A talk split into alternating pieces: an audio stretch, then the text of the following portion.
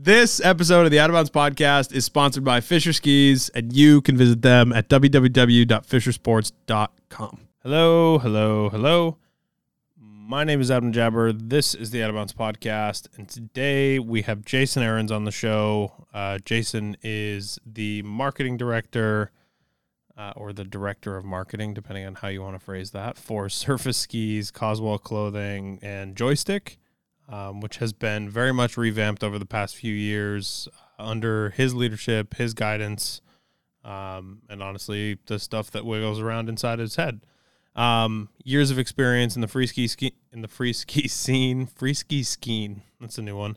Um, in the free ski scene, he's uh, he's an OG. He's not even an old OG. He's just an OG. Um, he also works with FIS as a free ski judge. Um, so it was really cool to get to talk to somebody like that um, and kind of get into the head of like what judging looks like. I feel like judging and referees are always people who never get the credit that they deserve. Um, and that's actually to Jason's point. He had a bunch of complaints about the way that judging was being done, and that's why he decided to do um, or pursue a career in judging. Um, so that being said, he also throws out an offer at the end of this. Uh, so if you're interested in doing some judging in the free ski scene or the snowboard scene or whatever, hit up Jason. He'll get you in touch with the right people. Um, start some stuff out.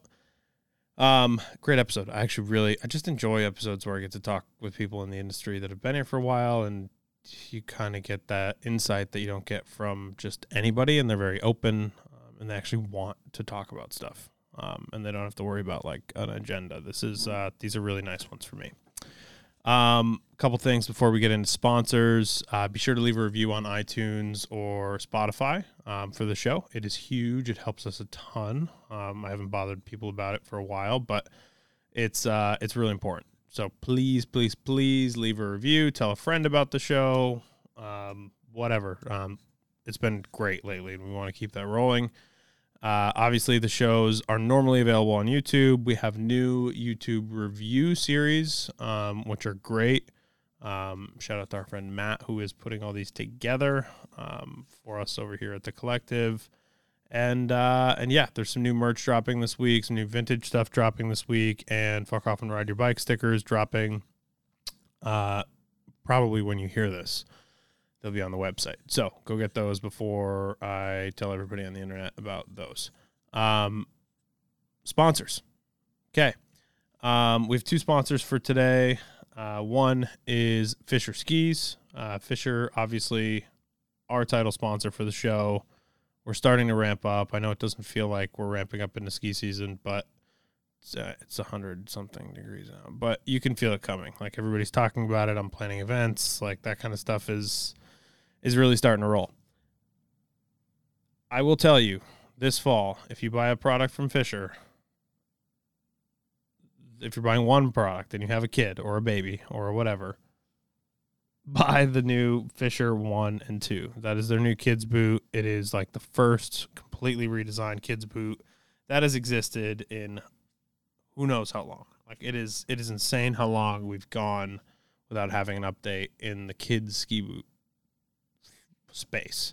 Um, it's easy to get into. It's comfortable. It actually will change their skiing experience because they can actually flex the boot. Um, so if you want to start your kids off right, this is basically the balance bike of ski boots. Um, so yeah, check that thing out. Fischer one and two. Uh, those are up on the Fischer website now. Uh, we have a review dropping very soon of those boots, and we talk a little more in depth about them. Um, yeah, that's it. I mean, obviously, the new Ranger series, that stuff's great. Like, big push behind that. We'll talk about that more and more and more. And obviously, we have reviews out now. We'll have more reviews out on those things. Um, a redesigned Ranger ski boot. Um, and so much more. But we'll talk about all that stuff later. Fischersports.com uh, to see all of that. Um, next up, we have Woodchuck. Uh, Woodchuck Hard Cider has been a wonderful partner for us because they make the best Prosecco, uh, Mimosa. Uh, what else they have? Bellini. Bellini's like the new favorite, I think, around here. Um, it's like the peach flavor one. It's not too sweet, but it's like just sweet enough where you're like, this is sick, especially when it's hot out. Um, they also pretty soon here. I don't know if it's going to be this Friday or next Friday or what. We're giving away some tickets to go to Cider Stock. Um, Cider Stock is basically their big event, their big kickoff for um, over in Woodstock, Vermont, where they basically just host a bunch of music events, bunch of musical groups. Um, it is a show, so to speak. Um, Bleachers will be there along with a bunch of other musical talent. Um, I will be there. I will not be performing any of my songs. Um, but it, will be a great show up in Woodstock, Vermont. Uh, so check out Cider Stock. All the information is on uh, woodchuck.com. Uh, and we will obviously be posting a bunch about it ahead of time as well. Um, so without further ado, here is Jason Ahrens uh, of Surface Skis. And yeah, enjoy the episode. See ya. We're recording now. So, Jason, tell people who you are, a little bit about yourself. We'll kind of do that whole bit first, um, and then we'll kind of dive into whatever we dive into. Sounds good. Um, yeah, so we're good to go. We're good to go. We're rolling. I am, in theory, okay. I am recording perfectly on my own 100% of this episode. I'm, I'm rolling with that then.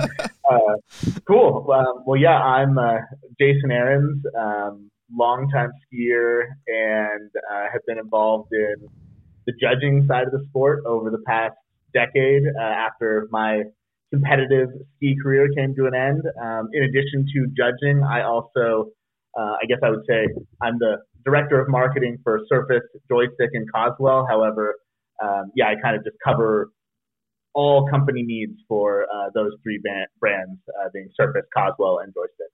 Okay, cool. Um, so talk to me a little bit about what what the brands do, what they are. If people aren't familiar with Surface or Coswell or Joystick, like what what is it that you guys do? Obviously, Surface makes keys, Joystick makes poles, Coswell I think is clothing, right? Like the, what's the yeah. what's the whole bit for people that don't understand what differentiates a Surface product now versus first of all, a Surface product 10 years ago and what's Surface is doing in 2022?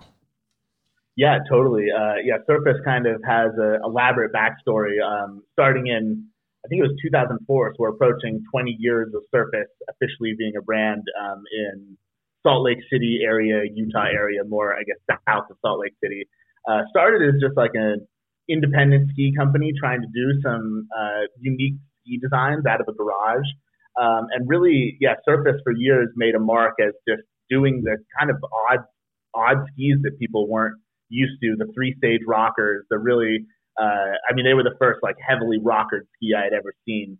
Um, and I got sponsored by Surface in about 2009, and that's when I like started to get involved in the company and just um, like I was riding the skis. I was a big advocate of the the brand vision and everything.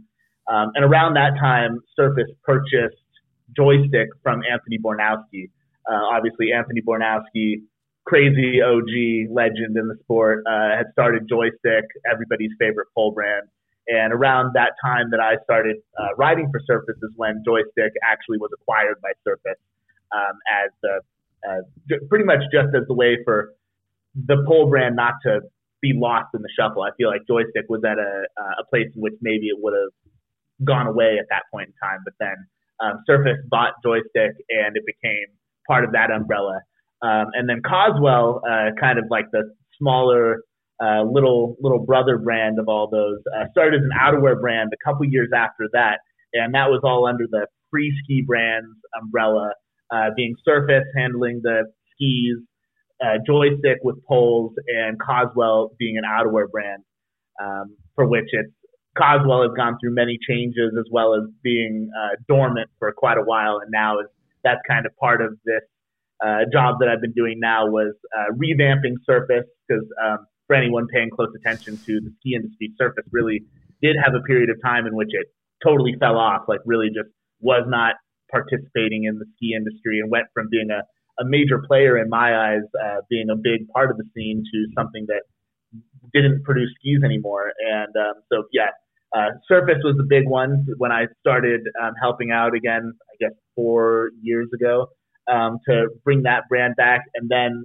Joystick kind of uh, came along with it. And now uh, part three of the project is beginning the revamp of Coswell and trying to find the direction for where Coswell will go in the future.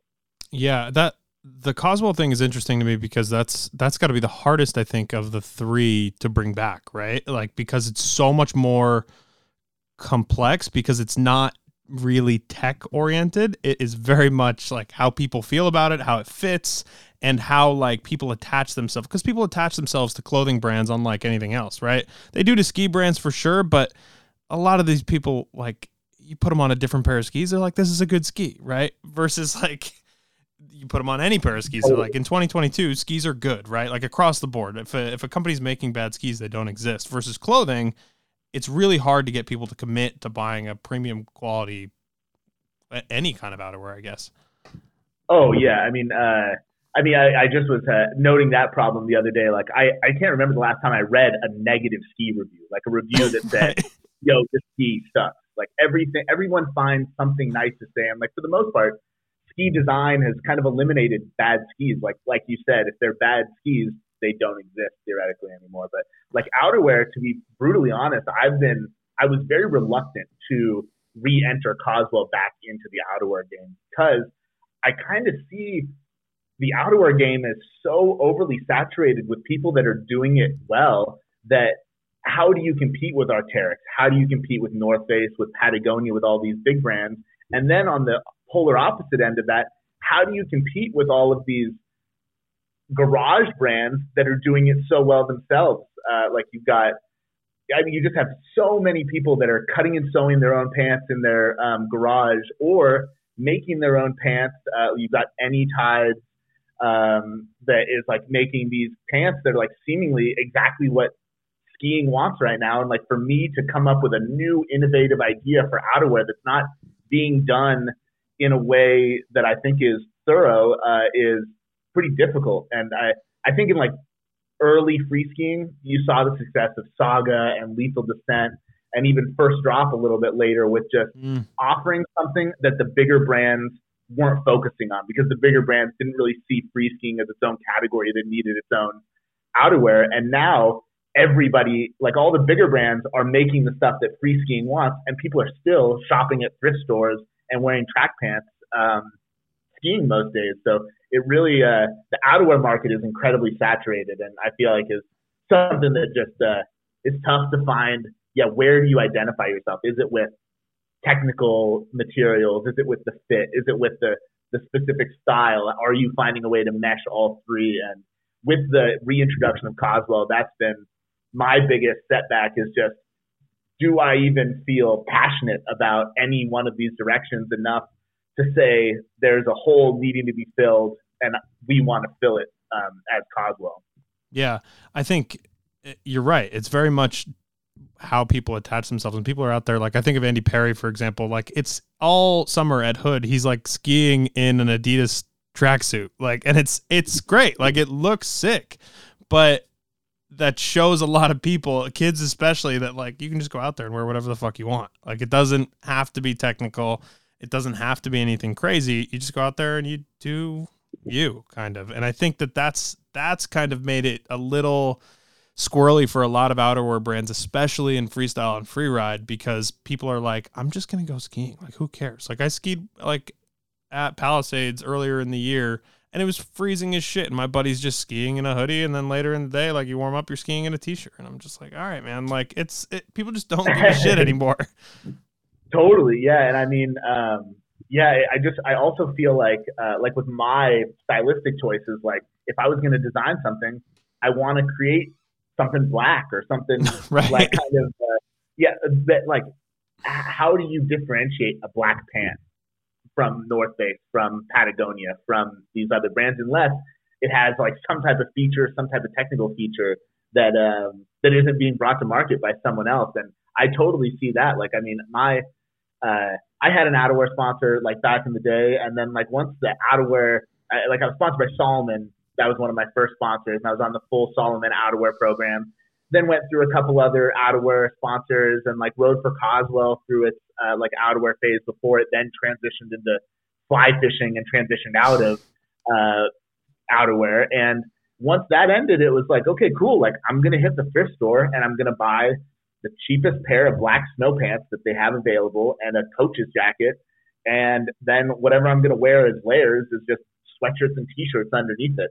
Um, like right. it just, yeah, I feel like this, uh, the, the core industry, I guess I'll say, like really resists paying big money for those technical outerwear pieces unless they desperately need it. You know, people that live in the Northwest need a certain level of waterproofing. Right. People that are touring need a certain level of functionality with their gear.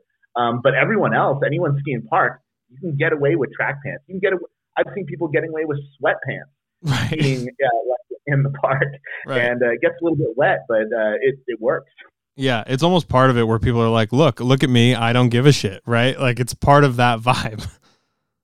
Oh, totally. I mean, one of my favorite uh, like snowboard parts back in the day. I want to say his name was Alex Stathis or Stathis. I never was sure how to pronounce his name, but he, he filmed his whole part in just a pair of chinos, like khaki pants, not waterproof at all. And it's like, man, that dude does not care at all. Like I respect that. Yeah. It's funny. I had this like this conversation with Nick Sargent, the president of SIA, like a few months ago where it's like he was asking, how do we make skiing connect more to like general culture? And to me, I'm like, one of the biggest things is that you look at somebody in a ski kit and it's intimidating. Like if you don't ski, it's it's very odd looking. Like you're wearing all this clunky shit. Like you got so many items that you have to buy, so many things are required. But as soon as you start like making this on hill, off hill stuff that's that people just wear and they start seeing that in video parts and they start seeing that televised, that bridges a gap because people are like, "Oh, I can just go." And it's not a big deal, right? You're not like a Jerry. You can just you can just go, right? Totally. And I, I mean, I feel like that was uh like the biggest test for that back in the day was like preseason at Boreal. Like right. you're you're skiing, you're hiking a flat rail all day with your buddies. And there, like, I remember there was a stage where all of us would show up with our brand new outerwear kit, with our goggles, with our helmet, brand new mittens and everything. And we're dying out there, right? Ruining our, our new outerwear, you know? And then you kind of realize, like, okay, maybe there's like an in between where I can get the minimal function I need out of a piece of outerwear to ski park and also be comfortable and not look like I'm going to space right. in order to go participate in this uh, action sport outside. You know. Yeah, yeah, it's an accessibility thing, and that's like one of the things that, like, all right, y- yes, we all want to make nice outerwear, we want to have that stuff. There's definitely a place for it, and by no means, like, I mean, shit, we're sponsored by Mammut right now. Like, that's a, that's obviously a super technical outerwear company, so they're probably like rolling their eyes listening to this right now, but it's like it, it's true. You want to make it so that people feel like, "Oh, now I have this thing." Cool. Now uh, now I'm in. Now it's worth the investment, right? Like the, there's got to be as as little barrier to entry as possible and and clothing shouldn't be one of them. And I think so far what's on the Coswell site, like that's a place where you start, right? Like you make simple stuff that people want to attach themselves to. Exactly. Like, and that's kind of what I've been leaning on with Coswell right now is like the I guess the the logo and the the meaning behind what I knew the brand to stand for, and that really is right. the only reason why I feel it was worth trying to bring back. You know, I mean, like uh, to to speak to joystick as well. Like, I really think that if joystick didn't have the the value that it does to like the earlier generation of free skiing, it would just be another pole brand that I wouldn't have cared. Like cool, put a Surface logo on a pair of poles. Let's sell poles. You know? But uh, like joystick to me meant something to free skiing, and I really think that Coswell um, like has like maybe it doesn't have the same meaning to free skiing that Surface and joystick did because it was more short lived. But I still feel that it has uh, like a, a vision and an identity to get behind, and that's where I see the value in like I guess these up and coming brands, you know, and like what we why I can even justify making sweatshirts and hats and stuff for Coswell right now because it's a a brand and an identity that people want to get behind. And in all reality, that's all people are really looking for anyway is something to identify with. Yeah, especially on the internet. It's like that's that's the thing. It's like you got to find your find your shit. Can I can I ask you? You're of the right age where like Saga and First Drop was like that was the shit at that time like during the 2000 and what 7 to 2013 14 something like that until saga fell off. What happened? Do you know what happened with saga? Like what is the story there? Like it just fell off the cliff like off a cliff a few years ago and nobody will give me a straight answer. Yeah, I mean, uh, I'm I'm not too familiar with what actually has happened like in recent years with it. I know, like, I really saw Saga again, like I was saying, as being super successful because it was bringing something to the table that was being neglected by totally. all the other outerwear companies, you know. And then um, I think that, like in my opinion, I think it just got harder for them to compete with with North Face when North Face mm. like made it very clear that they're willing to do the same stuff. You know, you look at the stuff Wallisch has been wearing, and it's yeah. Saga colors. You know, like it's what Saga used to make their mark with was bright colors and interesting color patterns that, that other people weren't willing to do. And then when the other outerwear companies started to be able to produce the same thing, it makes it more difficult for a brand like that to exist. And um, yeah, I, I really, I've also been curious. So if you ever do find an answer as to like exactly what happened, I'd, I'd uh, love to know as well. But I, I know that it seems to be more or less absorbed by Spider at this point, and all the Saga athletes are now Spider athletes. Uh, which is a hilarious that. flop. Like, oh my goodness, it's uh, and it's funny because like I just remember like being in the shop, kids frothing to get like the new Saga drop. Like you have it, like people are just like flocking in to get it as soon as like they can, and it sells out immediately. And I'm I remember looking at it like technically this shit is garbage. Like it is like it is a straight cardboard box that you're putting on your body until it, it did get better, but like in the early years it was it was trash but this is to our point of like that's what people were like oh my favorite skiers are in this. This looks cool. That's what's up right?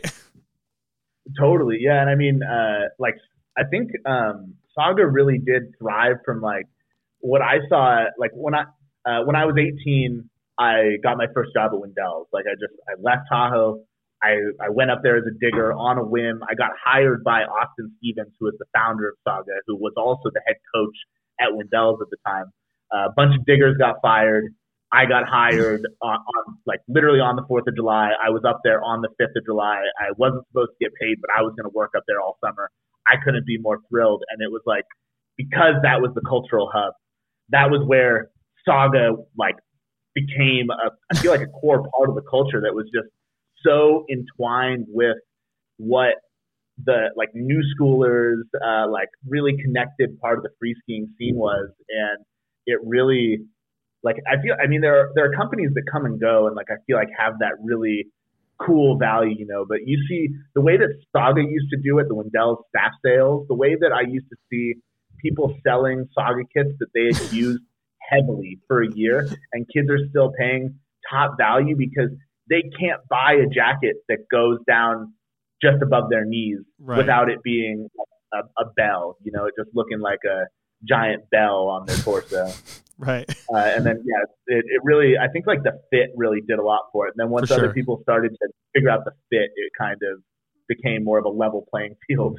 Yeah, yeah, it's funny. I I did text Austin. I never got a response on like what happened, and it's like so. I'm always like I'm kind of chasing that. That's like a story I'd like to get one of these days. Is is figure out what happened and why the death? Because it was like a slow death. It was like oh they're not. You saw it on Newschoolers right? It's like oh they're not shipping orders. Like order like where's my order? Disappeared. Like this kind of. And then once you start to see that, you're like okay what what's going on with the company? And then it's just non-existent now. Like it was just a weird disappearing death.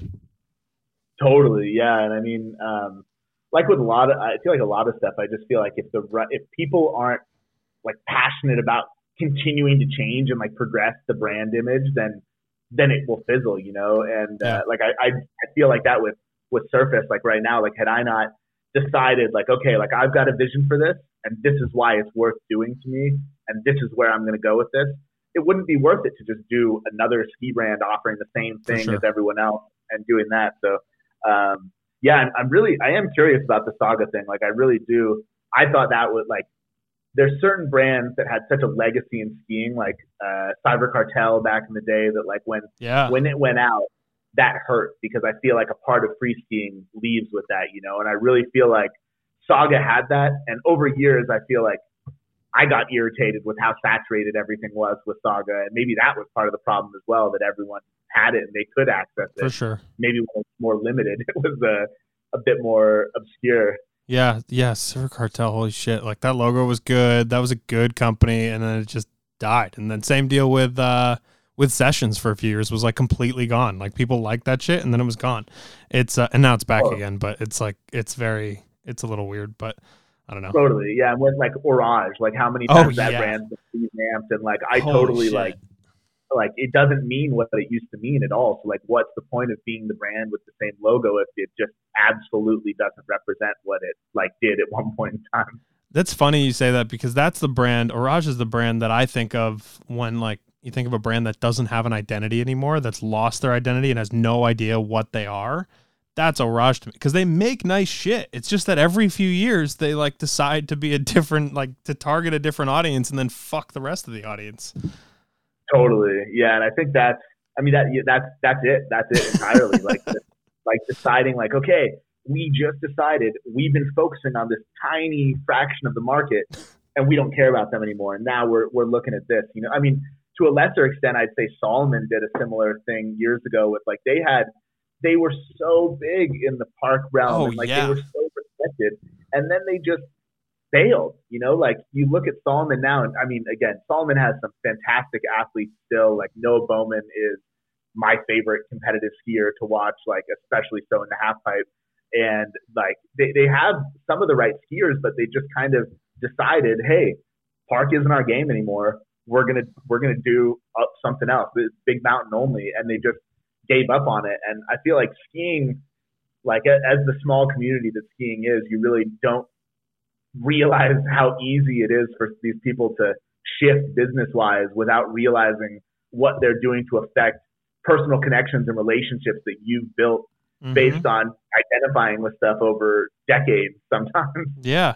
Yeah. And then you got to explain that it's funny brands don't have to explain it necessarily directly but especially during that time period you had shops trying to explain to a consumer that oh salomon doesn't care about you anymore or this brand doesn't care about you anymore. You're not worth their dollar the way that they thought you would be. Like so it's just it's a very like salomon suspects for example like we were selling the absolute shit out of salomon suspects and spks and all that shit and then it was just gone, right? Like it just disappeared. Just and then yeah. they stopped caring, and you could tell they stopped caring because they brought out like this TNT thing, and it was horrible looking, and it like had all this over tech, overbuilt shit, and then it just slowly burnt out and burnt out and burnt out. And like, don't get me wrong, as far as free ride stuff goes, they have some of the best free ride stuff and the best free ride team probably in the world. But totally. it's and maybe they found their niche now, and that's where they're gonna live forever. And I, I kind of hope that's the case, but and I'm all for brands expanding, but it's just weird when you go, oh yeah, we're expanding, but this little corner, we don't like you anymore. Yeah, especially when it's like you uh, you are a part of the corner that you felt drove them to success, exactly through your eyes. So like, and then for them to just turn away from it, like that just uh, it's demoralizing, uh, if anything. Like to be somebody that like again, I I was like die hard Salomon for years, and uh, when when I got approached by Surface um, and like ended up making the switch. It was a really tough call because Salomon was still a heavy player in the realm, but at that time, I kind of, I guess I saw the writing on the wall a little bit. I was like realizing, okay, like they, this is a bit contest oriented, and like this kind of feels like a football team. And if I'm not the starting quarterback, I'm probably not gonna be playing for this team that much longer, you know. Um, yeah. And but yeah, I mean, I guess it, it's it's frustrating because you just see how uh, I guess that's where you see brands' true colors. Maybe like maybe that's how you, you just realize where their heads really at, and if they actually are dedicated to the to the scene, or if they are just looking for the new avenue in which they can succeed. And I can't fault them for that. Um, but I we've seen a lot of brands that were heavily involved go by the wayside, and uh, it's hard to explain it other than just looking at bottom line and realizing that they decided it wasn't worth it anymore. Yeah, and I think what a lot of people don't realize too is a lot of times it's like we talked about before we even started recording. It's like it's one person sometimes that makes that call. They're like, "This is it's a small enough industry where you can just be like, look, this isn't working. Here's our pivot, and then everybody gets on board, right? Like that's that decision sometimes in skiing is is very like it's very much one human being making that call, and I think that's where sometimes I generalize a lot where it's like this brand's like fuck you, this brand's like see ya, this brand's committed, but it's all like you put the right person in the right job, they'll figure out what works for that brand in a certain way. And I think that's kind of what you've done at Surface is like you're committed, you know what the you have an idea of the direction you want to go in, and that's that. Yeah, I, I, I would totally agree with that. I mean, that's uh, and again, like I said, I feel like that's the only reason why I wanted to be involved in uh, Surface. And like I when uh, when I started working with Surface, like I was talking to other ski brands that I thought that I like would potentially want to work for, and it's because I'm a diehard skier that I feel was raised by this industry, and I have a passion and a direction in which I feel like I could push something. And it, it really is the difference of having one person at every brand, you know, like, and and you can go through the, the ski industry right now and I feel like look at any company and look at the one person that really is making those decisions behind behind closed doors and understand where they're headed based on where that person sees the sport going you know? Like it really uh, i feel like everybody sees the ski industry as like so these, these brands and stuff as such big entities that like uh, are, are like polling people and asking all these questions. But in reality, like I, I genuinely feel a lot of these decisions are being made in a really tight knit group with people that maybe aren't seeing all the avenues. And uh, yeah, with, with Surface, like that really, again, that, that was the only reason why I felt like Surface still, in my eyes, had value because there was something in the ski industry that was not being catered towards, like partially towards the um, accessibility front and like trying to show success on all levels of skiing. You know, like I don't, I, I felt like there was still something that could be done. And again, there's tons of brands that I think are doing a good job of showing other types of high level success and things within skiing. But I, I felt that that was what we could do with Surface and had a vision for that and uh, have just been trying to kind of ride out that vision and uh, yeah, play it day by day as to where the future of the brand goes. But that's like I I cared enough about it that I wanted to force involvement. If that yeah. makes sense. but that's what you have to do sometimes is like actually like put your foot in the door and like even if the door closes, leave your foot in the door, right? Like it's that kind of thing. Oh, exactly. Yeah, and I mean like Surface, I had like I rode for them for years the brand had pretty much dissolved. I was no longer involved, and then uh, yeah, pretty much just forced my way back in just by like emailing with the owner and like, hey, like, uh, like I, I, see you're I see you're trying to revamp the brand. Uh, like I I see that you might be in search of some type of direction. How can I help? Like what what can I do? Like is there a place for me to help with this? Because I I want to see this thing live. I don't want to see this thing die. like right. how, how can I help? Yeah. Yeah, it's a very yeah, that's a very rare situation. Not many people would like stick their neck out for a brand like that and like want a, a singular thing that much. So props to you for that. That's a it's kind of nuts. yeah, no, thank you. I uh, again, I feel like I like Surface. Uh, Mike Schneider, the founder of Surface, I feel like did so much for me throughout my like early days in skiing, and like really made me feel like it was more than a brand and just an identity by like what you're riding on a pair of skis and made me feel like it actually had a a, a, a personality more or less like something that really gave a sect of skiers that didn't have a place to fit in something to identify with. And uh, I yeah I really wanted to preserve that in any way that I could uh, whether through changing or otherwise you know but uh, I yeah de- definitely forced it a bit but am now happy I, I did and uh, put myself in that position because in the beginning it definitely was not as what was one of the biggest struggles in the beginning? Like what was one of the things that you were like okay this is going to be an uphill battle for a little while oh i mean the, the biggest one was the ski design and durability. Uh, oh, like yeah. the if you go on new schoolers forums like the only thing that people say is oh surface durability is crap. You know those skis are terrible and it's like, yeah, no, there was a period of time where the park skis were bad, flat out. Like I rode those skis, they broke. I sold happened. those skis. I warranted those skis. I know, like totally. Like they and they just like they at the, at that time it just like park, park skis were still being developed in, right. in, terms of like what you actually wanted out of a ski, and they they had a couple years where the, the skis broke, and that kind of set the tone for now. Like that's still the only feedback you get on the internet. Like yo, these skis are crap. It's like, okay, man, have you actually seen any of the like skis from past five years? Or are you talking about 12 years yeah, ago? you're talking about your like youth. And uh, I'd say that was the the biggest thing was just like trying to kind of prove to people that like my, my main focus was making a ski that's gonna stand up to abuse. You know, I, I understand the issues with breaking a bunch of pairs of skis and wanting to be out in the park, and especially when you're learning to ski park, you break more skis, you damage more edges, you're just not as soft necessarily on your skis as you might be able to learn to be when you're uh, a little bit more experienced in the park with getting on and off of rails. You're tearing out edges all the time. Um, and I mean, I guess that does happen still when you're more experienced in the park just from doing harder and gnarlier things. But uh, I, I really, that was my goal in the beginning was I, I need to change the, the perception of, of these skis. I need to make sure that they're going to hold up and that they're, that's not going to be the complaint. That, that's the only thing I don't want to be the complaint with these skis is that they're going to blow up and that people aren't confident in the, in the durability and like what the actual ski brings to the table. Yeah. So what changed there? Like what what actually had to change physically for that to be a non-issue anymore?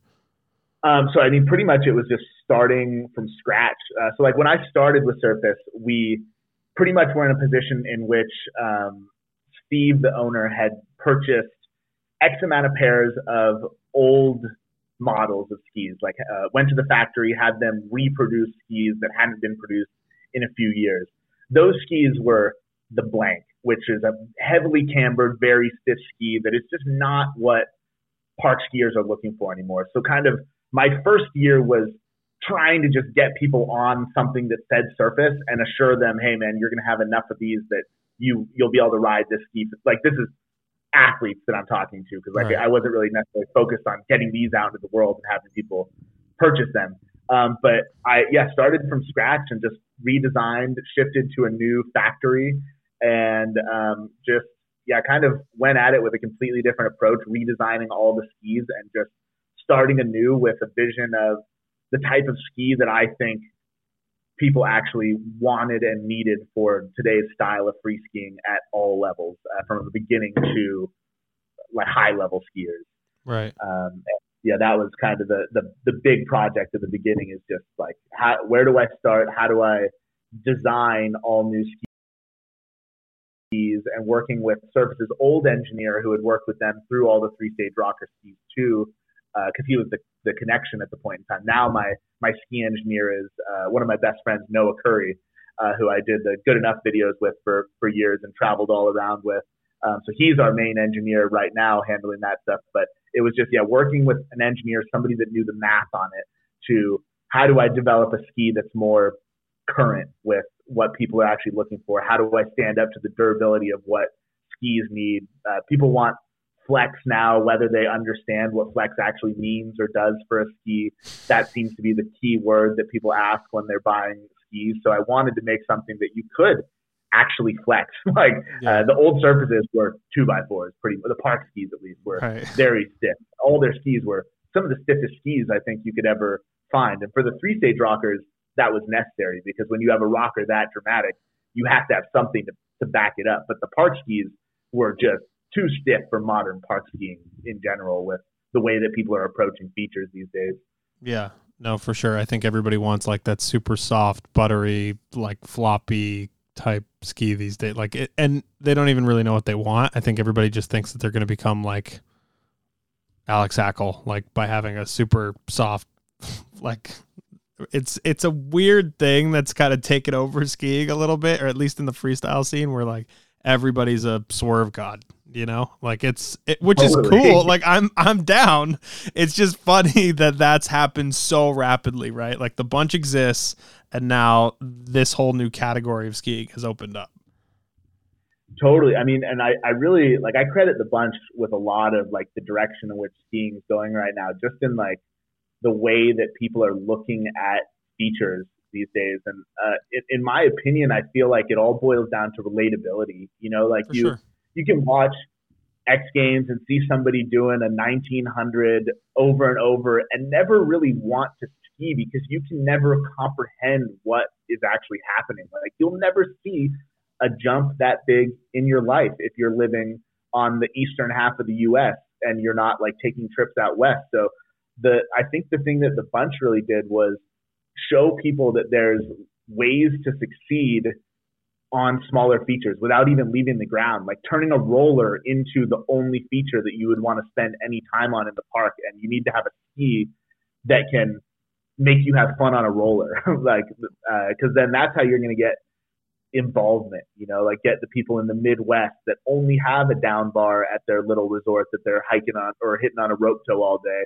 How do you make that feature as expansive as these crazy terrain parks you see out west and make people want to keep going back for more because it's an addiction that they're trying to feed.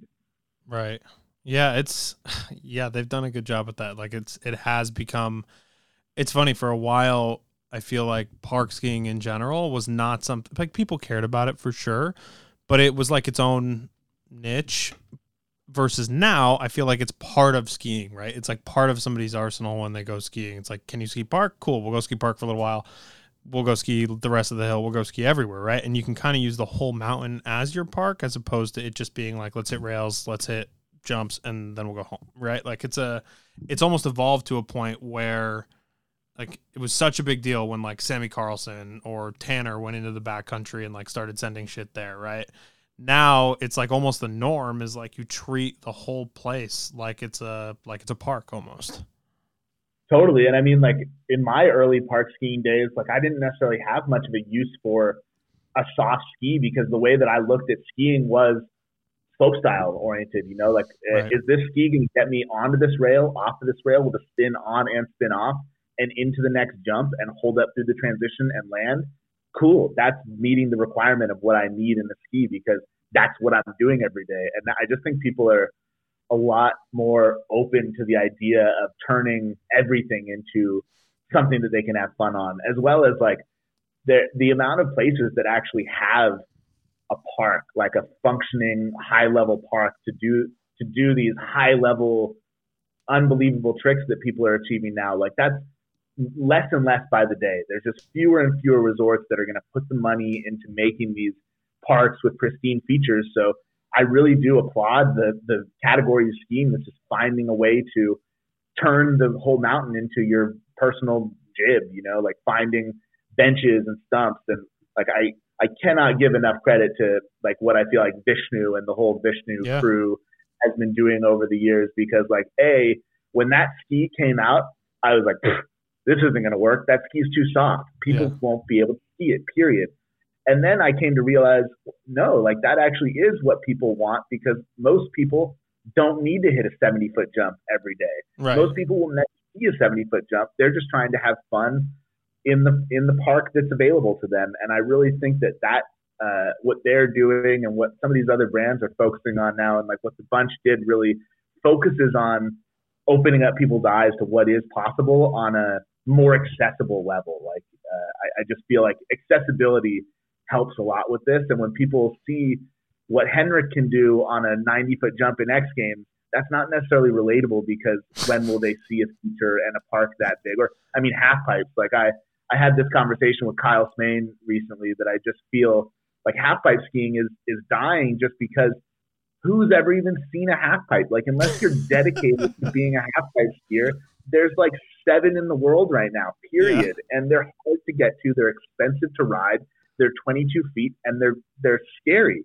And I feel like if they, I feel like we made a big mistake stepping from 18 to 22 as the standard because if 18s, if 14s were still a thing, I think that there would still be more half pipes and there would be more people that experimented with transition skiing. And I, I, there's a lot more to it than a 22 foot half pipe, and we've lost a lot of it because it's been it's become finite to the competition circuit pretty much. Yeah, yeah, it's funny. I I think I've had this exact same com- conversation with Kyle. Like it's it, because he's so connected to that half pipe scene still. Like, and I almost feel like every time I talk to him, it feels like he misses it more and more. Like he wants it, but he also doesn't want it. It's a I, I never catch the right I don't think I ever catch the right vibe from him in terms of what he wants to what he wants to get out of pipe skiing or what he wants to see in pipe skiing these days. And it's it's tough too because I feel like uh, like for him, I feel like it'd be hard not to have resentment towards the system that like right. that is that is producing this. You know, because like at any point in time, hard cut, Kyle's the top ten half pipe skier in the world. At any point in time, hard cut, he's the fifth best American, and you only take four to the Olympics. So how yeah, can you yeah, be yeah. one of the ten best in the world and be neglected on the world's largest stage so frequently just because of the system and like the way that it's going is just I just feel like nobody skis half pipe for fun. Like I really, um, I thought I thought Isabel's uh, interview was really cool, and I, I've spoken with her about this. That I think that there is room for people to ski half pipe outside of contests. Like why why isn't there why isn't that something that people do for fun other than the accessibility? There are not half pipes. Period. Like, yeah, right. now riding half seems to be something that you need a credential in order to access. Like I really I can't remember the last time I went to a resort and there was a public access half pipe that anybody could drop into. So that's going to cut down on the barrier of entry regardless. But um, I really feel like there's so much more that can be done in half pipe and in transition skiing in general that is just being left on the table right now. And uh, like I, I, ran the Instagram account Hand Plants Across America for yeah. for years uh, until I just kind of I have too many Instagram accounts that I'm running for business purposes, so I can't log into one more. But like, I, I mean, I I had like a my own personal cult following of hand plants and an interest in like that specific facet of skiing, you know, and I really feel like that's underutilized because we're not seeing as many transitions anymore. Right. Yeah, it's true. That's that's really funny. Uh, yeah, it's it's changed, and it's I think we can harp on that for a million different reasons all day long. I think whether it's because of like okay the conglomeratization of ski resorts or whatever, right? Because like okay, Vail owns a bunch of resorts, they care less, right? Like Carinthia is my home park, like it's my home. Mount Snow is my home mountain, right? Like that park used to be the absolute shit, right? Like it was like everything to everybody in New England and beyond. And now it's like every year we've watched it shrink more and more and more and more since the Vail purchase. And it's like from a bit, and you know that that was always the intention because, like, I don't know if you've seen the new lodge, but it's like a fucking medieval castle. Like, it is not, this is not, before it was like a shitty old building. Like, people would like drop in off the roof and like just, you know, ski on the handrails. And like, that was like what it was. It felt like a core park lodge. Now it's like you go in there, there's like fucking giant fireplace and stone wall. It's like it is just such a bizarre place if the intention was to keep the park crew totally. happy, right? Yeah. Like this is not I don't think anybody asked for this. I think if if you asked them, they'd probably be like, let's build better feature. Like let's build this, right? As opposed to like, let's build this this castle and have less parking and then it's paid parking. Uh, it's it's ridiculous. Yeah, I mean, you, I just, I feel like that's the way skiing is going in general, and it's it's sad for people that like I feel like are really passionate about free skiing specifically because if, if I was a resort and I was looking at the bottom line, parks are super expendable because what percentage of people are using and adequately using and needing to use a park, and then that like a park, let alone a medium or large size park. Like I could I could understand every resort needing to have a small park because when people buy a lift ticket, they want to know that they can go cruise through the park, hit a jump or two, not get yelled at by somebody that feels like they own that area. But then you look at like the big parks, the amount of money it takes to maintain them, the amount of resources that they're putting in to maintain and facilitate these parks, and then the amount of injury risks they're putting themselves into incurring. What is what is the benefit? I, I see why people are cutting it out, and it's a shame that uh, that that is the first thing that seems to go, especially in these larger resorts. You know, there.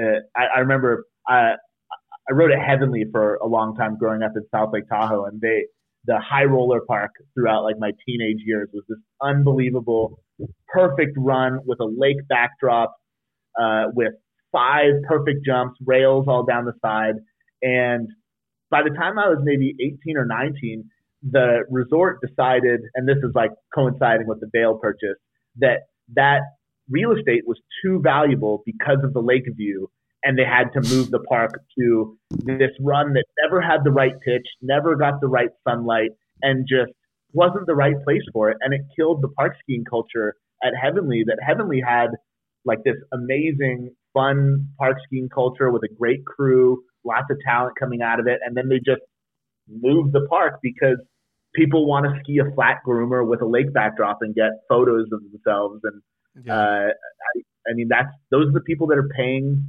to keep the lift spinning. You know, the the park kids that are going 100 days a year, but they buy a season pass are not the ones that the resorts are necessarily trying to cater to. No, they don't give a shit about those kids. Are you kidding me? Like that's that's for that's a for sure thing, and I don't think that should be surprising to anyone, and I don't think anybody should be like, oh man, they don't care. Like it's just a reality. Like they just actually don't give a shit because there's somebody else that's gonna pay what you pay in a year just to hang out for the week, right? Like that. There's that stuff exists. That kind of money exists in skiing, and that's like that's part of the problem is like skiing's culture very much allows for the elite of the elite to just come hang out and do whatever the fuck they want you know and just like blow out a mountain town for the weekend and that's all the money like I, I can tell you like owning a shop in new england at mount snow you make your money in like four different weekends right and that's because that's exactly. when the money's in town like you i personally care very much about the skiers who are actually skiers that ski there every week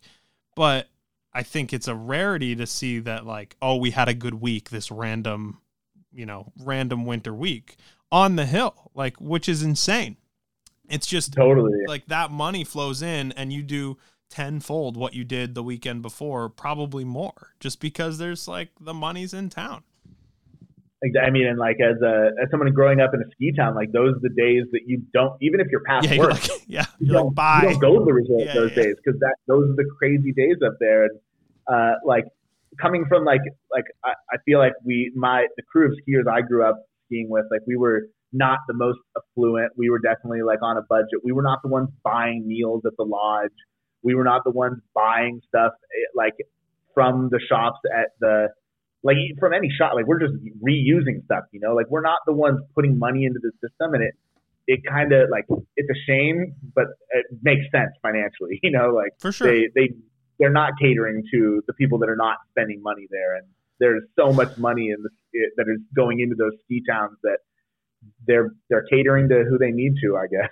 Yeah, uh, yeah, they're doing what they can, and I think that's uh, there's there's got to be a fix somewhere to like make everything work in unison, but I just don't know. I don't have a solution, so I try not to like harp on it too too much. Like until I can figure out a thing that works. Like it's just it is what it is. Like I half the dudes at MSA, like I probably remounted their skis five times, right? Like you never mount, remount a ski more than three times. It's like the rule of oh, yeah. rule of thumb, right? Like I'm remounting this kid's shit. Or I remember earlier in the year, I'm remounting this kid's ski, pair of strangers, like it was probably his sixth, seventh time. Like, and I'm like, dog, like this hole is mounted, is drilled on another hole. Like, this is like, it yeah. works, it doesn't work. Your binding's gonna be crooked. This whole, he's like, I don't give a fuck. Like, if it lasts me three days, it's three days I gotta ski and I'll go find somebody else's trash and I'll do it again.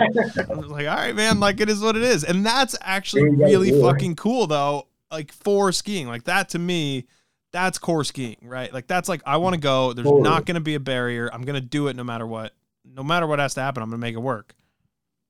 And to the point that you mentioned earlier, like I feel like a lot of the resorts that are doing cool stuff are driven by one individual that is almost like a community figurehead For at sure. that point that is keeping the park involved. You know, like uh, Trevor Borelli at Sugarbush, I feel like did a lot for years just to like make sure that park stayed cool and like get, kept trying to make events happen and stuff like that. But when you lose these key figures that you might not even understand exist, that's when everything drastically changes. And like I, I grew up on the south south side of uh, Lake Tahoe, skiing at Sierra and Heavenly, and then I started going over to the North Shore and skiing Boreal because Boreal was really the one that I felt like was trying to do the most for free skiing and was like doing the most to connect free skiing and snowboarding and make it a fun like pass was more affordable parking lot situation was not a crazy walk that you had to take a bus or pay for parking. The food at the lodge, if we did have to buy it, was more affordable.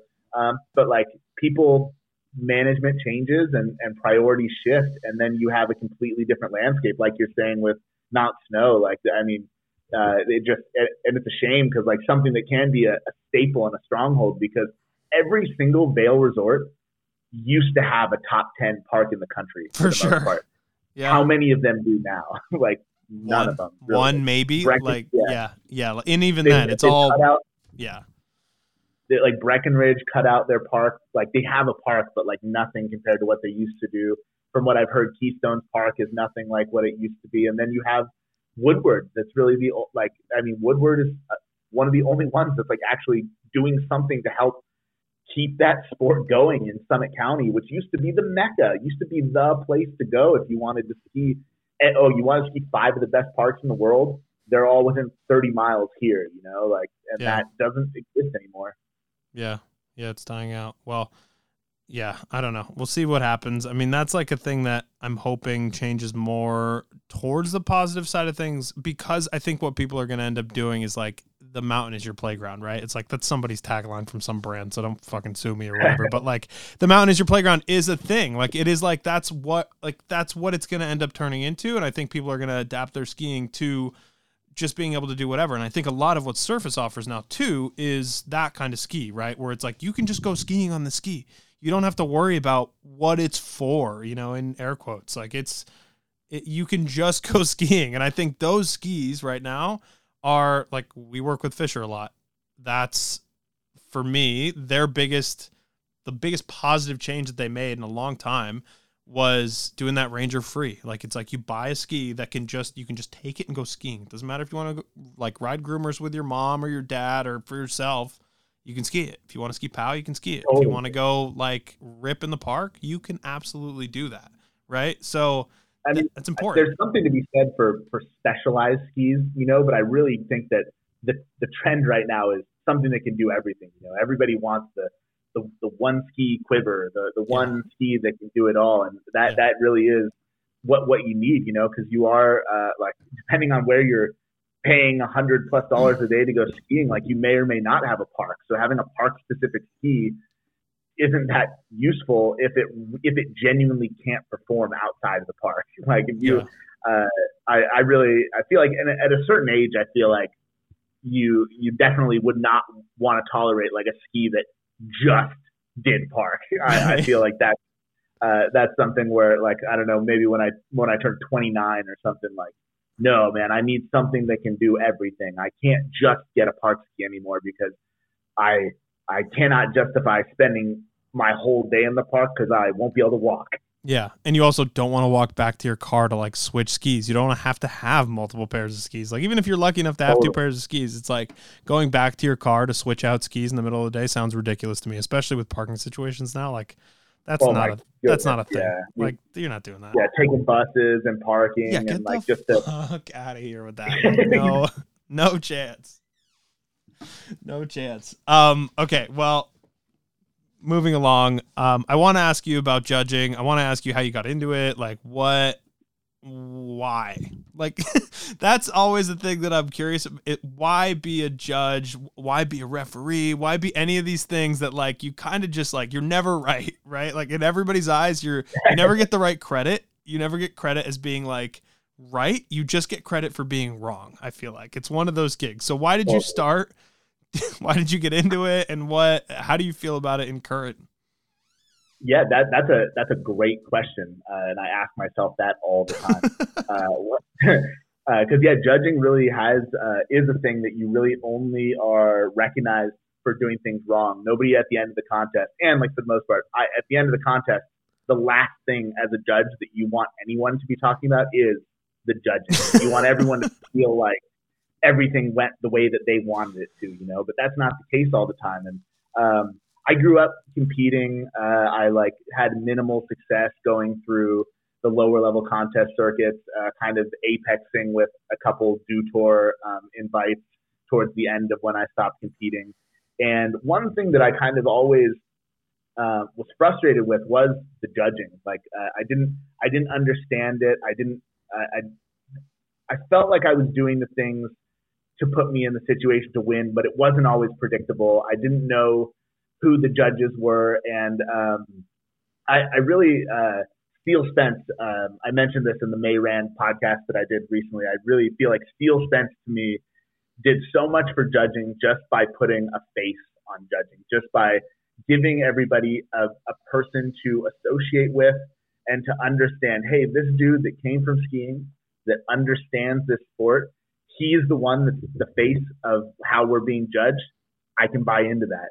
And um, yeah, I kind of uh, I, I saw I saw how I was judged. I never really necessarily griping that I should have done better than I, I wanted to, but I kind of came to the point where I was watching these contests. I was complaining about the way that I thought they were being judged and like small things, but I cared enough that I realized that if I was going to complain about it, I needed to be willing to do something about it if I really uh, wanted this sport to maintain what I, I felt it meant to me. And I, I really feel like uh, that's the main reason that I, I stay involved in judging is I feel like free skiing as a sport that's evolving so much, if it doesn't have people that are passionate about the sport and coming from the sport and understanding the the values by which the culture was founded and the sport uh, in freestyle moguls that we that free skiing was built to get away from, um, we could very easily fall into pitfalls that would lead me to looking back at this sport in 20 years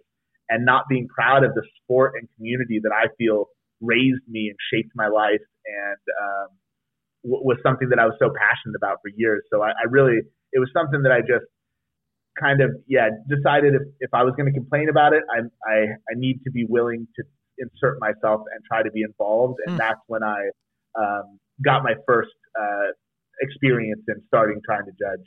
You're very honorable. Like this is the second time you've mentioned something that's like, oh, like I felt like I had to do it like with surface and then with judging now. It's like I felt like I owed it or I felt like I had to do it. Like that's a very like it's a very thoughtful thing to do to go into something like look if i'm gonna shit on something i at least need to like look at it from the other side right? Nobody does that like especially in the age of the internet. Are you fucking kidding me? That's a crazy thing for somebody to imagine. I like i read comments sometimes and i'm like this person has no ability to like step outside of themselves for a split second to even look at like find something objectively funny. Never mind, like actually try to make a difference in some way or another. So props to, for that, I guess, man. Like that's that's crazy.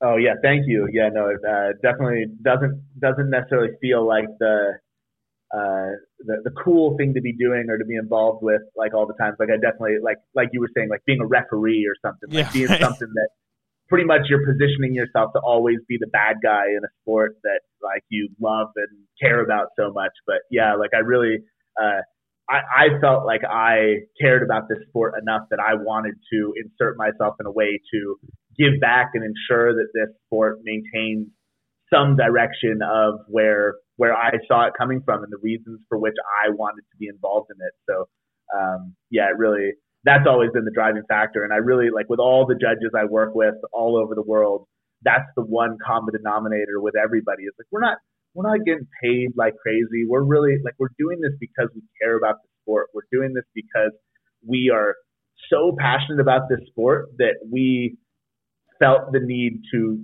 take this abuse uh, like in, day in and day out with these contests and just put ourselves in that situation. And um, it, it really is something that like if I if I knew what my involvement in judging was going to become, I can't 100% say that I would have gotten involved with it. Uh, I, I got involved because uh, my good friend Pete Arneson asked if I wanted to judge because he noticed I was being a dick and criticizing the judging moves that he was making when he was getting to do these things. And um, he allowed for me the opportunity to do it, and I, uh, I I liked it, and I felt like once I got involved that if I were to quit, then um, I was giving up on a sport and letting it uh, potentially go in a way that I just wanted to have some involvement. You know, as somebody that was falling out of the contest scene and not necessarily feeling like I was super valuable to any one sponsor. Uh, I love this sport and I wanted to be involved and yeah, find a way to stay involved somehow. Yeah.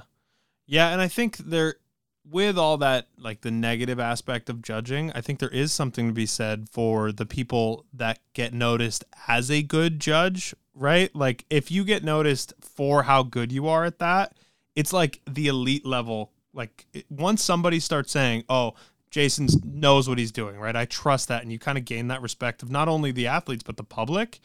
That's like you become kind of the gold standard. And I think that's something that doesn't happen very often in other areas where like yeah, everybody's a great skier. Like, okay, Tanner Hall is a phenomenal skier, one of the best of all time, but like people will there's always that like shift between oh this guy's the best right now this guy's the best right now this guy's the best right now versus like you can become that kind of gold standard as a as a like as a judge yeah and i mean i kind of look at like on the announcing front like what van valin used to represent and now what i feel wallisch represents sure. whereas like uh if there was somebody in skiing that was announcing these contests that made me feel like they weren't really seeing or understanding our sport I would probably try to figure out a way to announce. Like I would try to want to be involved in that realm. But I feel like Tom is doing such a good job of like being the voice that skiing needs, you know, being that uh the not not the one that they deserve, but the one they need, you know, in that situation. And it really uh like I I mean my my whole goal is just to like not have the athletes and the coaches and the community question my dedication more or less or right. like my like my uh like yeah i mean good or bad that's all that you can hope for is that they trust your decision you know whether they agree with it or with or, or they don't and that's the biggest uphill battle constantly is just uh, like on on one day you're every like uh i used to say this back in the day but like when henrik wins a contest you're the best dude in the world like you just saved free skiing but when andri comes and wins the contest the next week everyone hates you and you're like you did something wrong because you recognized something that wasn't like the face of core free skiing. Yeah. Um, but yeah, to, to, to razor edge you're you're For bouncing sure. on with all this. For sure. Yeah, it's funny. Like I've I've given Tom probably too much credit at this point because like I think he's so phenomenal at his job now. Like that commentating position that he is in has like set a new bar so quickly that it's like it's crazy to me because now all of a sudden you're noticing him, right? Like you're noticing how good he is versus everybody else was kind of just like, and no disrespect to anybody there, but like they were just kind of there. Like you knew what they were doing. They were doing a great job, right? But now there's this new level of like, oh, I was very much the best at this, right? I can very totally. much talk to this because I've done it. Like I'm I'm here. I can explain the minute details, right? Like I can I can even explain to you the terrain while I'm hitting the terrain. Like that's like that's some of the craziest shit I think that exists in skiing right now. But I think that's why it works.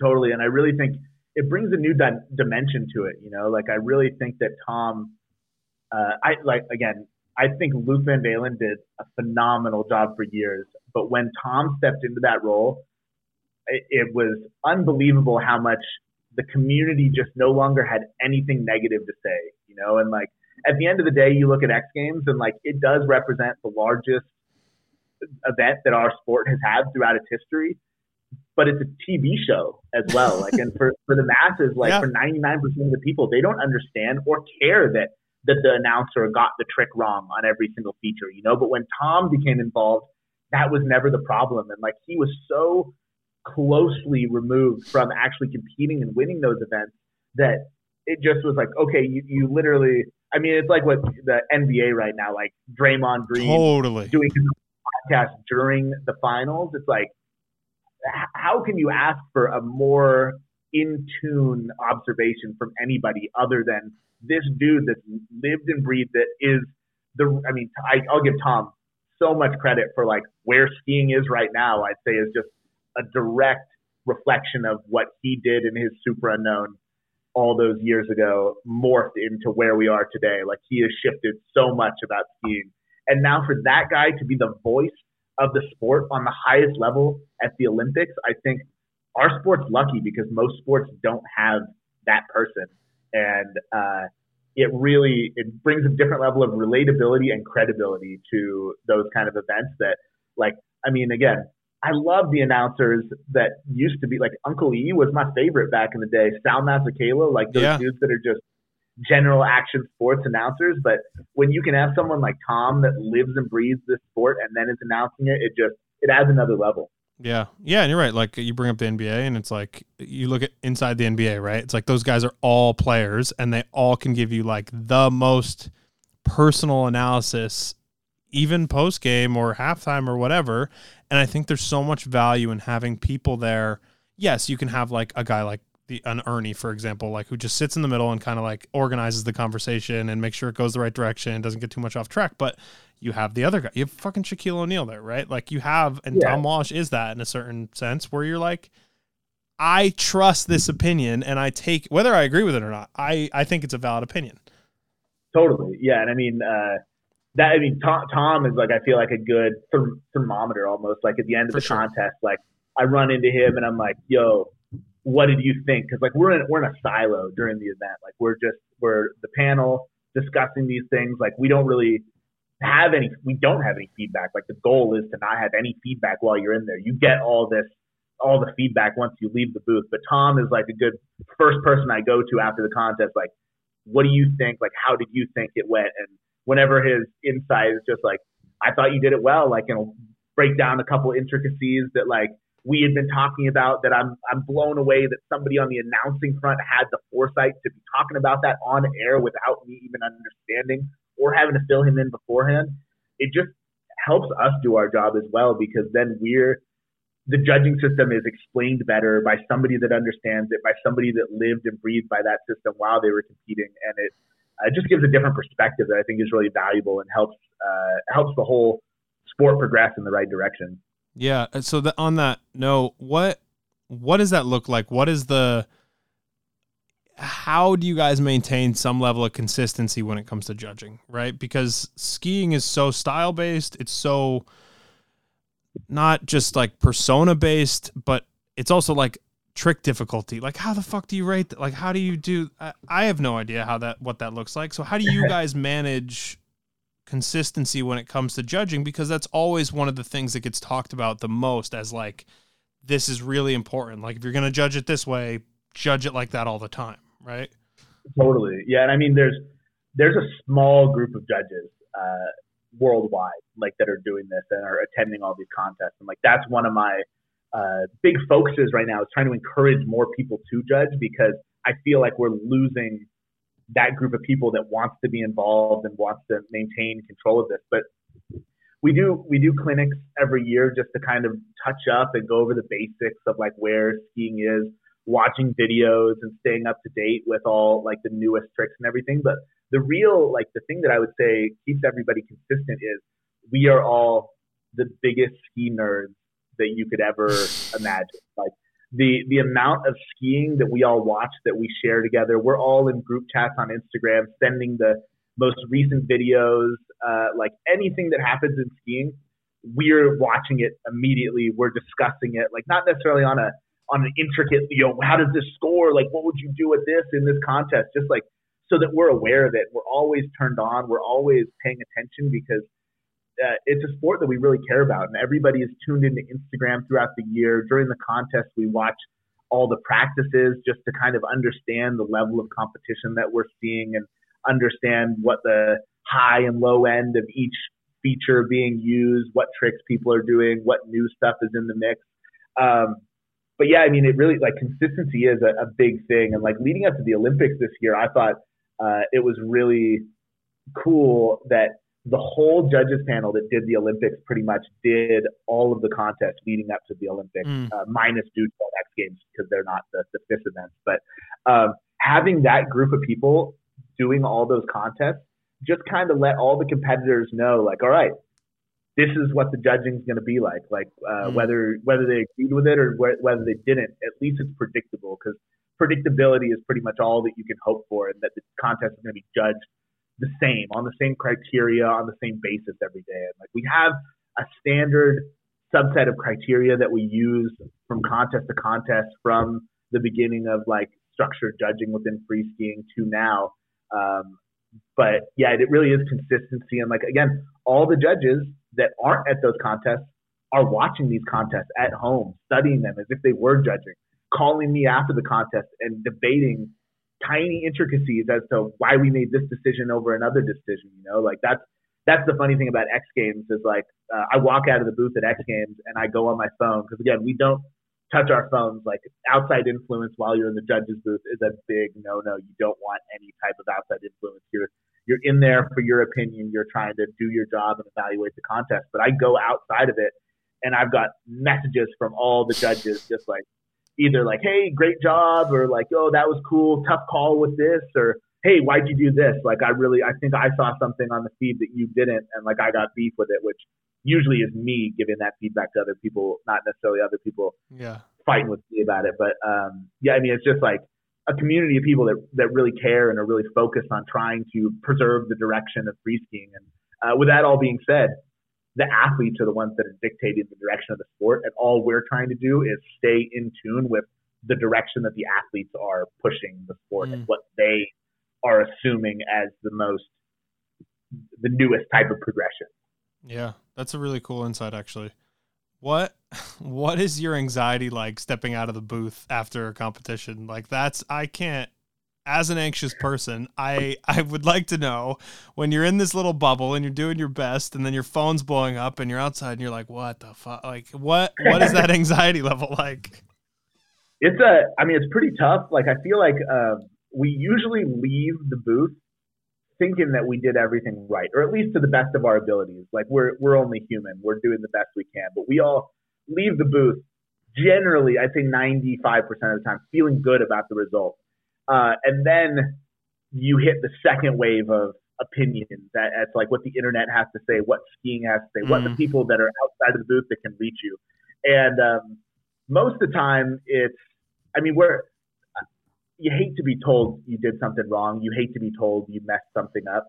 Um, most of the time, I'm we're still more or less confident on our opinion and the decision that we made while we're in the booth. And I'll take the time if people are asking me questions, uh, whether agents, coaches, athletes, to answer the questions and, and tell them, hey, this is why this decision happened. It's because of this, this, and this. Like, whether you agree with that or not, this is what we did. That's the result, and here we go.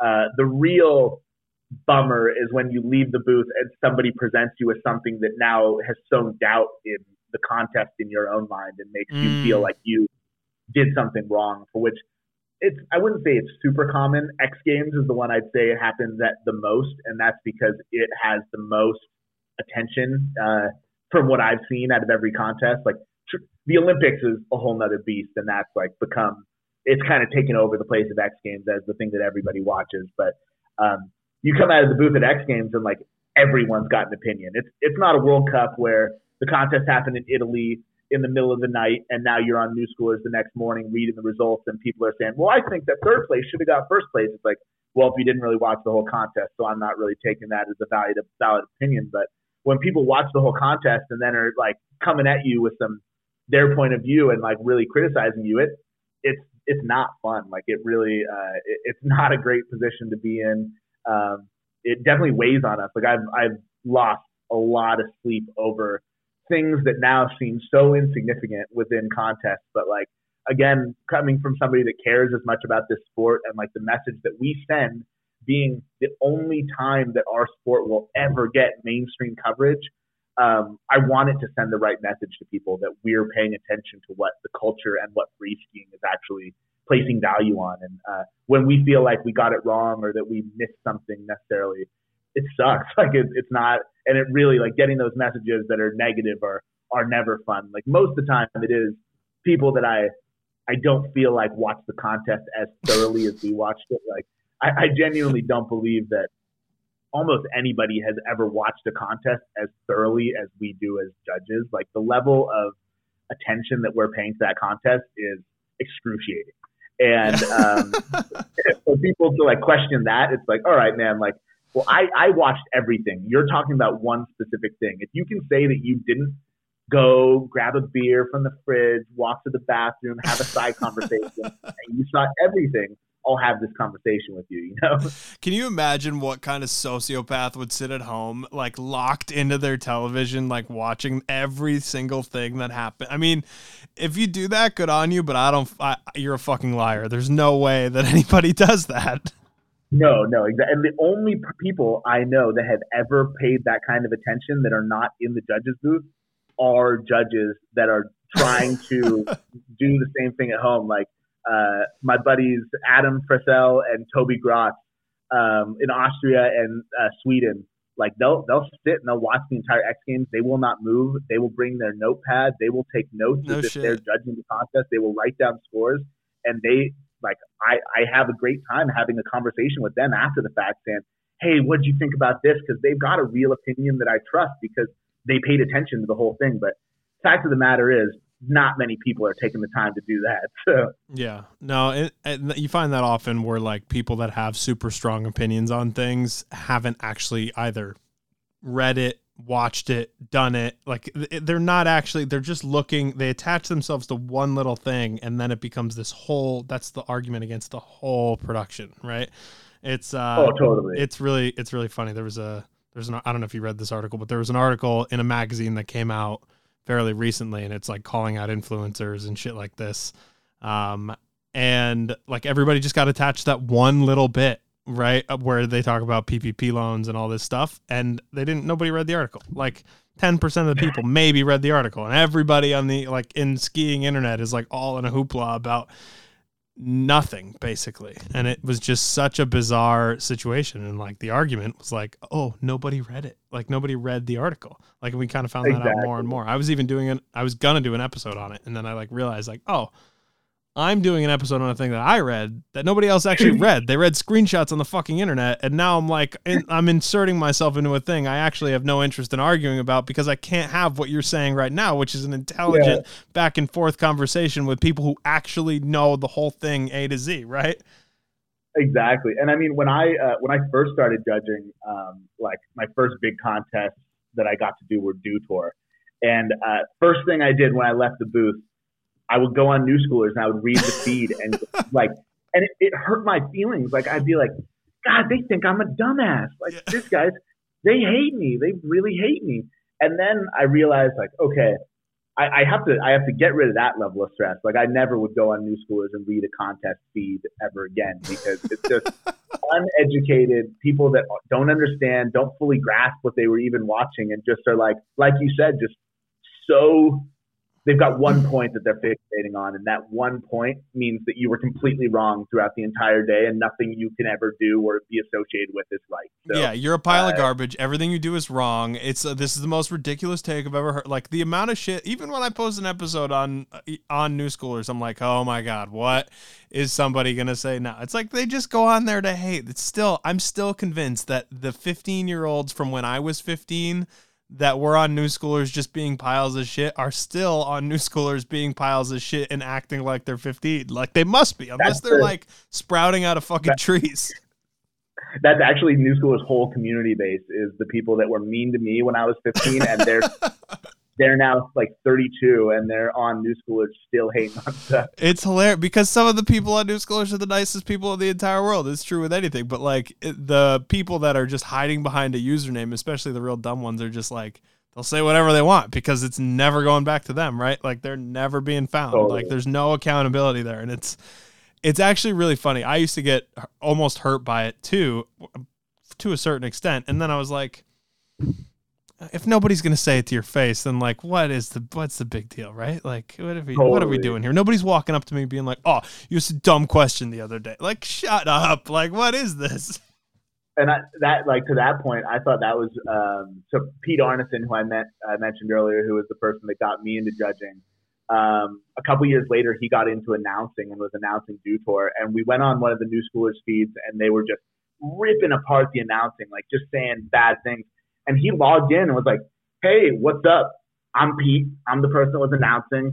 What do you think I could do better?" And the tone changed immediately. Everyone, yeah. Hey, man, like, no, you you did a great job. We all like you a bunch. Like, thanks a bunch for, for doing this. Like, we appreciate that you're even talking to us right now. And like, there wasn't a negative comment. And that was like, not even in person. That was just somebody, hey, this is me. I'm the person.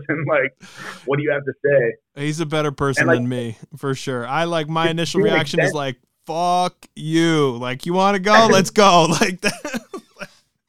and to, to an extent, like that's what I felt like I wanted to bring to judging is like I don't think that it should be something that's behind a curtain, not talked about. You don't know who the judges are. Like I genuinely feel if I'm putting myself in the position to evaluate these skiers upon the best performance of their life, I also have to be able and willing to explain why those decisions were made and stand up for those decisions mm. to the athletes and to anybody that's educated enough to have an educated conversation about it. And that can be tough and has probably been the, the hardest part about judging for me is like uh, getting the courage to like, hey, I'm gonna walk into a room where people are pissed at me and I have to tell them why this happened and why I am confident in the decision we made in there and I'm not changing my decision.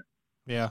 Yeah, it's funny. There's very much like two different schools of thought, right? It's like there's people who are more comfortable saying what they feel on the internet, and then there's people who are more comfortable saying what they feel and taking criticism in real life, right? Like, and it's very much like that's it's a hard split. I feel like very rarely do you find people who are like happy to do both, right? They're okay with oh, both oh, sides yeah. of it. It is like it, it's right down the middle, and those people are in one camp where it's like. I don't give a shit about what you say online, but if you say it to me in real life, I'm gonna beat the shit out of you. Or it's like the opposite, where it's like, oh, we could talk online all day, and then if we go in real life, we're best buddies. Like it's really, exactly. it's so bizarre to me. The internet is such a stupid place such a childish, childish existence. Well, um, Jason, I don't want to take up too much of your time. I appreciate the time you've given me so far. Where where can people find you so they can yell at you about your judging online? Where can people find you um, on for surface stuff? Like where can people find surface skis, joystick, Coswell, the whole the whole bit? This is your this is your all in one plug. Yeah, all encompassing plug. Um, yeah, I mean, in terms of any judging related stuff, hit me up on Instagram, Facebook, anything. Uh, just Jason Aarons, but it's my name. Uh, main main plug with this is anybody that has criticized me about judging before and has had the, has taken the time to write a comment on internet on the internet. I think you might be a candidate to judge. Maybe if you have an opinion that strong, like me, you should be the one coming and getting in the judges booth. I'd love to have them at a judges clinic and be able to get them involved if they took the time to be irritated about any of this. Um, and we, we need more judges. So anybody that's interested in getting into judging, feel free to reach out to me in any way, shape, or form. Uh, and yeah, on the Surface Joystick Coswell front, uh, the the Instagrams, uh, Surface Skis, Joystick Ski, and Coswell, uh, as well as all the websites, surfaceskis.com, Joystick Skiing, and Coswell.com.